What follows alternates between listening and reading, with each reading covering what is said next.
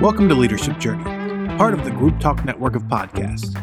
Join Bill Search as he walks you through biblical Christian leadership, gives you keys to personal growth and development, as well as dynamics of leading others that honors God.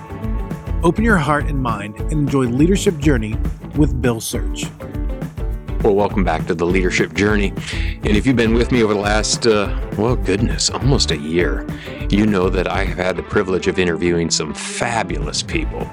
Uh, John Ortberg twice, Nancy Ortberg, Dan Kimball, Dave Kraft, and I got some great interviews coming up as well. So, but today I thought I'd do something different. You know, it's been a while since I just talked with you. And so I thought that's what I would do today. And I've entitled this episode Spiritual Leadership and Oswald Sanders for a New Generation. Now, I don't know about you, but I have a, a, shelf full of leadership books, and some of them are really great, some of them are mediocre, and some, well, I'll be honest, the garbage is off my shelf now. But this is a book that I have come back to since I first read it back in graduate school at Wheaton College back in the mid 1990s. And uh, I have an old copy. If you're watching this right now, you see my old copy. Uh, but it has come out. I actually have the new rendition and the newest rendition as well. So you can get this. It's still in print. Over a million of these are in print or have been printed, I should say. And so, great book. And through the years, if you ask Christian leaders what's one of their favorite books on leadership, this is one of those books that always makes the top 10 list. And uh, Oswald Sanders was very involved in uh, global missions in Asia. And as I understand it, this was a series of lectures and talks he gave through the years at mission conferences, gatherings of missionaries who would get together and they would want, you know, they would learn how to sharpen their skill set at reaching people and discipling the people they reached. And so this is one of those books that through the years people said you need to write that down it's not enough just to give these talks and record these talks and pass out back then the cassette tapes and today it would be podcasts but this is the kind of thing that needs to be written down. And so sanders did just that and uh, he wrote a kind of a trilogy of books. Spiritual leadership is one of them spiritual discipleship and spiritual maturity the other two but this is the book. This is the book you need to read. If you read only one book this next 12 months read this one and so, what I want to give credit where credit's due, this is uh, chapter 14 out of the book called Improving Your Leadership, but I'm not reading to you the chapter, I've adapted it. And this is one of the things I love about Oswald's work is that you can easily take a chapter out of this book, and I'm going to show you how, and you can make your own leadership a seminar or a lesson from it. So I'm not going to read you the chapter, of course. You can read it on your own, but I'm adapting that chapter. And if you look at the chapter, if you have a copy of it on your shelf and you follow along, you're going to realize I use some of his stuff and then I repurpose other things. And so that's my plan for our time together today. So if you've ever wanted to improve your leadership, here's some wisdom that I have borrowed from a great Christian leader, Oswald Sanders. So here you go. Let me, uh, there's a few lists. I love lists. If you've read any of my books, you know that I list things out. That's kind of what I do. And these are three keys to improving your leadership. And Sanders says you need to recognize your weaknesses. That's number one. And most of us do that pretty well. We need to make corrections to our leadership where appropriate. And we don't do that as well, do we? And then the third one is that we need to cultivate our strengths. Now, here's what I find very interesting is about 15 years ago, Marcus Buckingham wrote a book called Strength Finder. And probably if you're listening to this, you took the Marcus Buckingham survey or test or whatever, and you know what your top five are. My top five include, uh, I think it was woo, winning others over, and communication, and uh, maximizing, and a couple others. So, futurist, I think, was one of them, which I still think is kind of weird.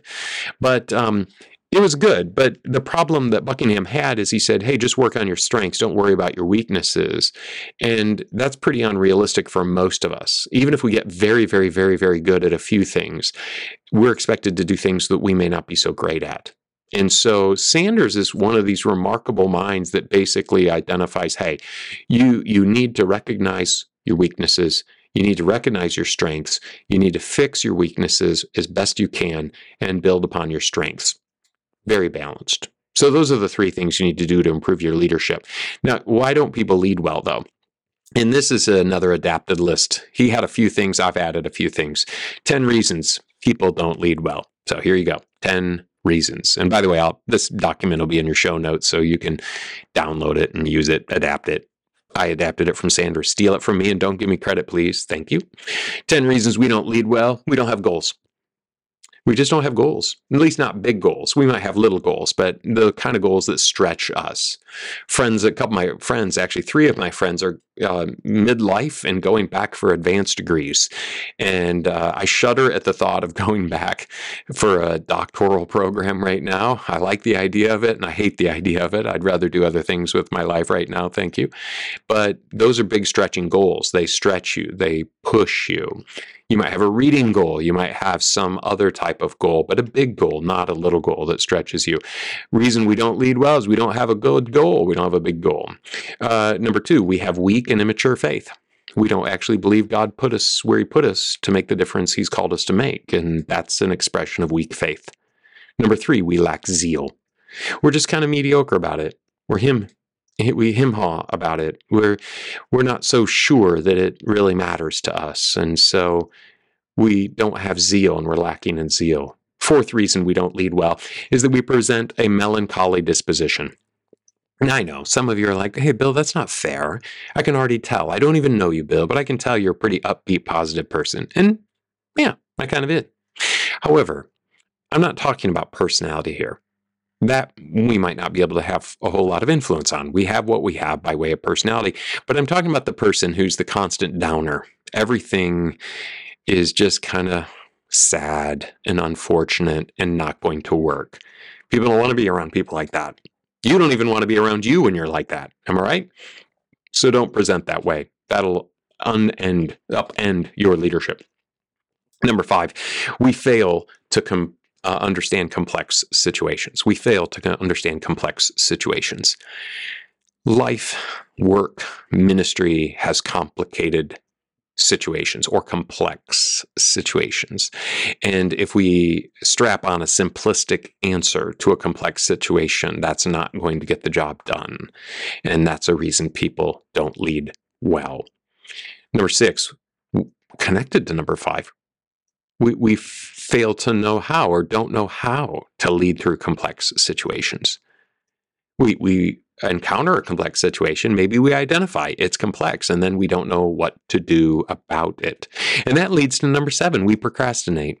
When you don't know what to do, either you're paralyzed by good choices or more likely you're paralyzed by indecision. You don't know what to do, or there's a couple unpleasant options in front of you and you're just not sure which unpleasant option is the least unpleasant you just put it off, don't you? You procrastinate. That's number seven. The eighth reason that we don't lead well is that we take on too much, but we invest too little in a meaningful way. This is the problem of spreading ourselves too thin. When you spread yourself too thin, guess what happens? You aren't able to actually dive deep enough into a situation, a problem, an opportunity. So you give 10% effort across the board, and guess what? Nothing quite works out very well. And so we spread ourselves too thin. That can upend our leadership. Well, the other is uh, number nine is that we uh, succumb to the cynicism of our culture. And to give you evidence of that, I just say, hmm, go to Twitter go to any social media and you'll quickly see that we live in a jaded, cynical society that's extremely critical. And so if you give in to the cynicism and the criticism, you won't get anything done.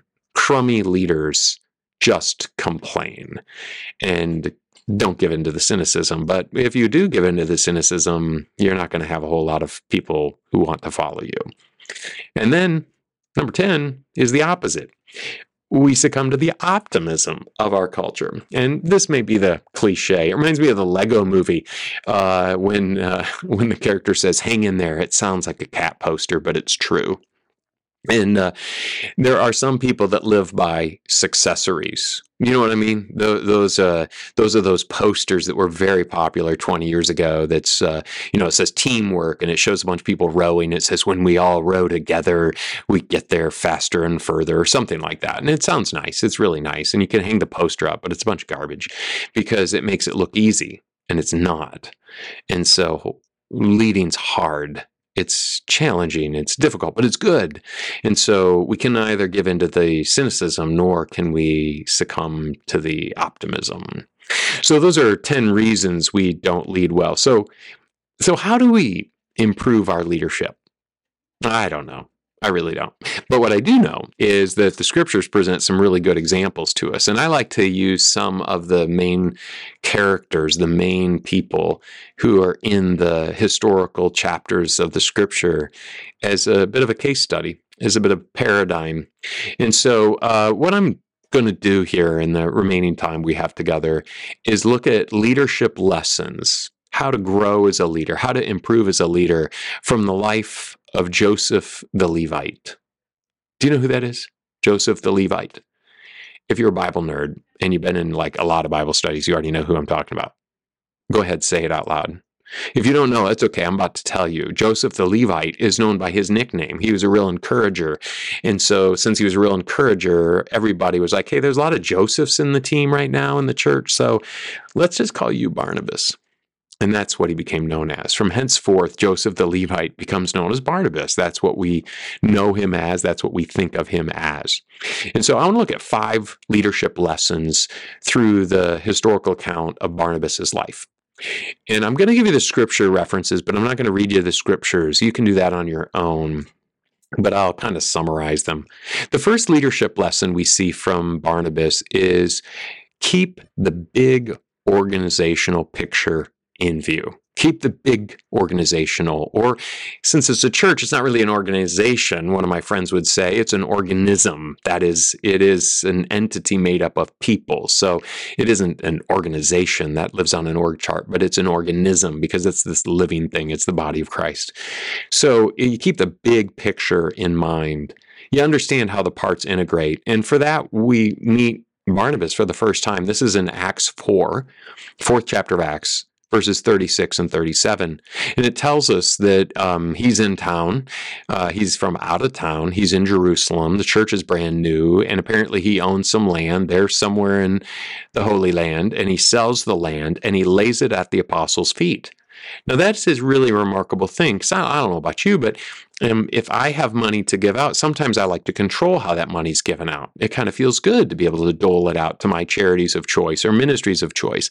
And here is a picture of Barnabas who understands there is a leadership structure in the church, the apostles, and the church has uh, some type of organization. It was only a couple chapters later that they create the office of deacons who serve the church. So the organization of the church is developing at that point.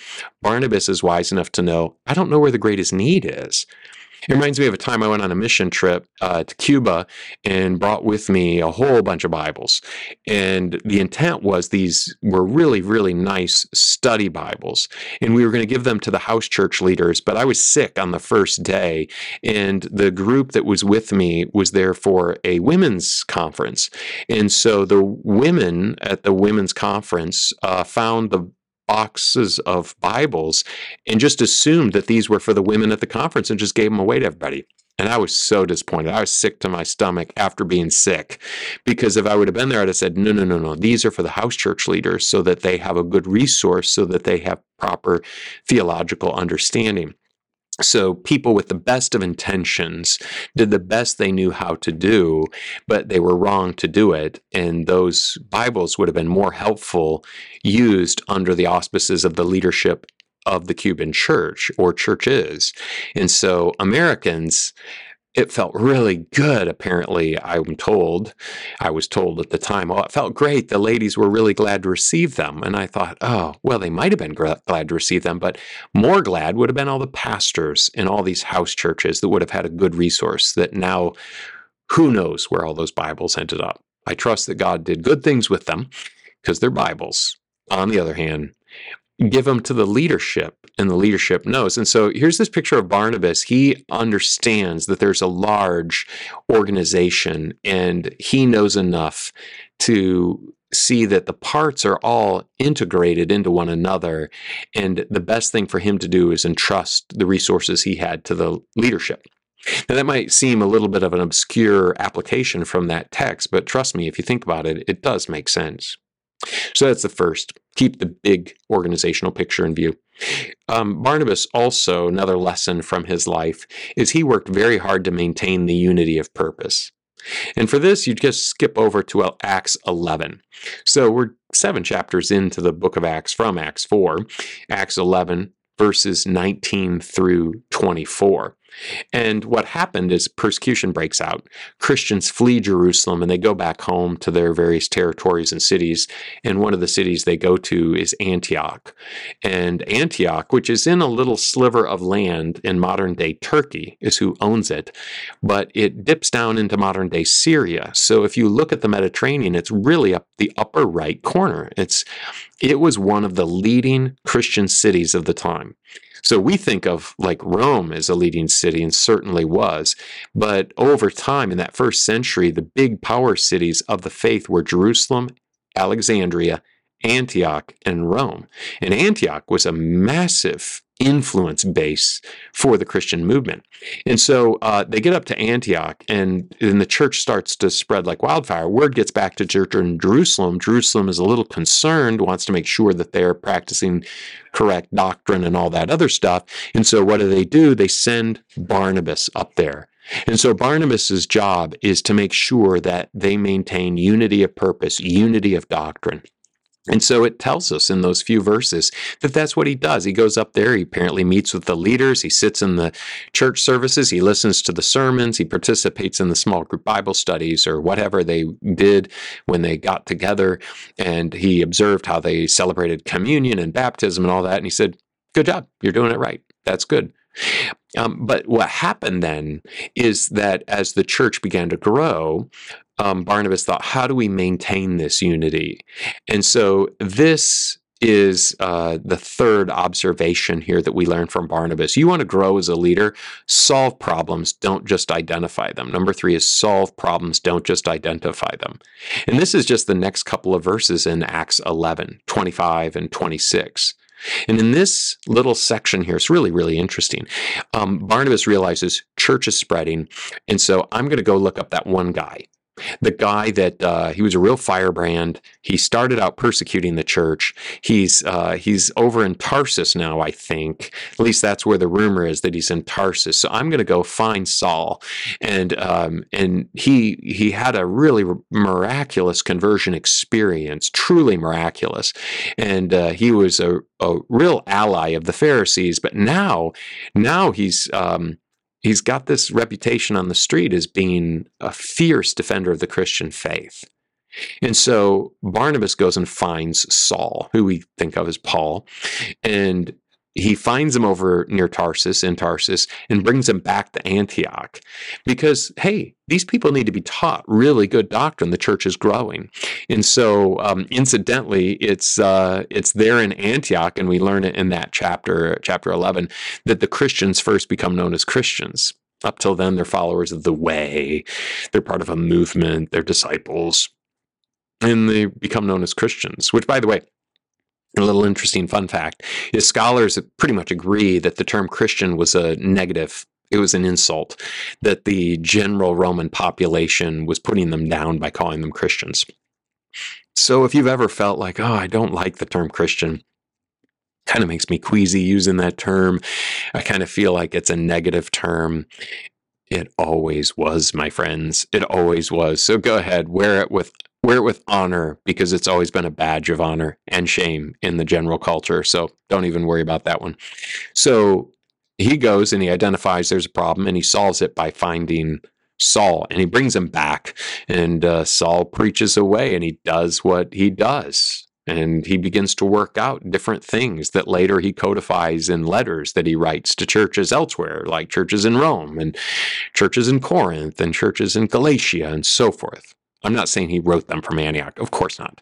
I'm saying that as he began to think these thoughts and the Spirit began to move in him, I imagine that the first place those sermons were played out were right there in Antioch.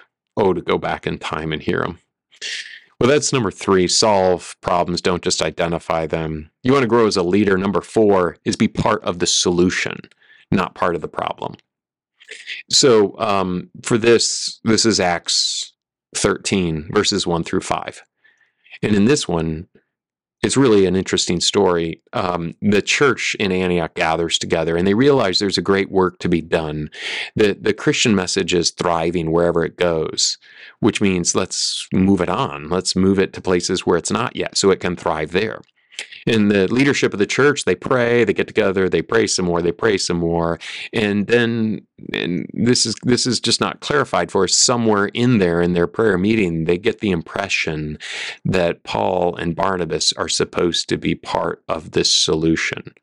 See, the problem is, is the gospel needs to spread to areas it's not yet there. And uh, that means somebody has to go and tell the people. And so Barnabas could easily at this point go, guys, I've been at this for years. You know, I'm tired. I want to go back home. I've sold land. I've solved your problems in Antioch. Send someone else. Here I am, Lord. Send somebody else. But not Barnabas. Barnabas says, yeah, I'll be part of your solution.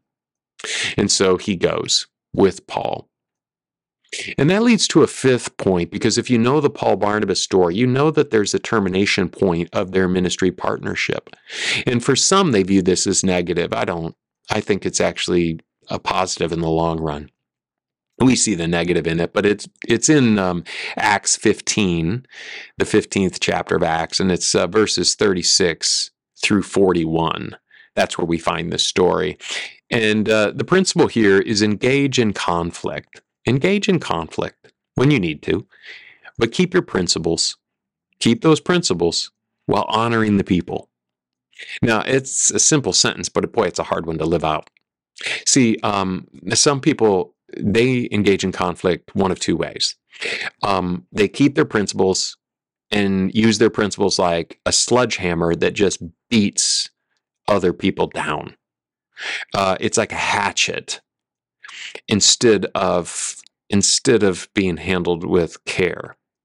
The flip of it is there's some people that care so much about people that they'll flush their principles down the drain. And they'll say, Oh, I love you. In fact, this is a big thing in our culture today. Our culture has this weird idea. I mean, it's an odd one. It makes no logical sense, and I hope it ends soon. But it's this idea that says, If you love me, you just affirm me the way that I am. You just tell me that I am good the way that I am. And what I mean is that's ludicrous because we'd never say that to an alcoholic, would we? Oh man, Bob sure loves to drink. He's drunk all the time and he's really good at drinking. So I think I will give him a keg for his birthday. If you did that for your alcoholic friend, you would be a miserable, rotten friend. And yet that's where our culture is today. Our culture makes no logical sense.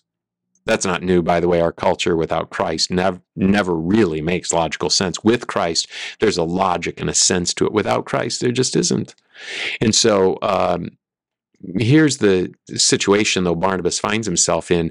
His um, his and Paul's traveling buddy John Mark bailed out in the first missionary journey. If you've read the Bible, you know this. And so uh, John Mark bails out. Doesn't feel good, has a sick tummy or something like that. And before we make fun of John Mark, I think probably most of us listening would have got a sick tummy and gone home too. And so uh, John Mark bails out.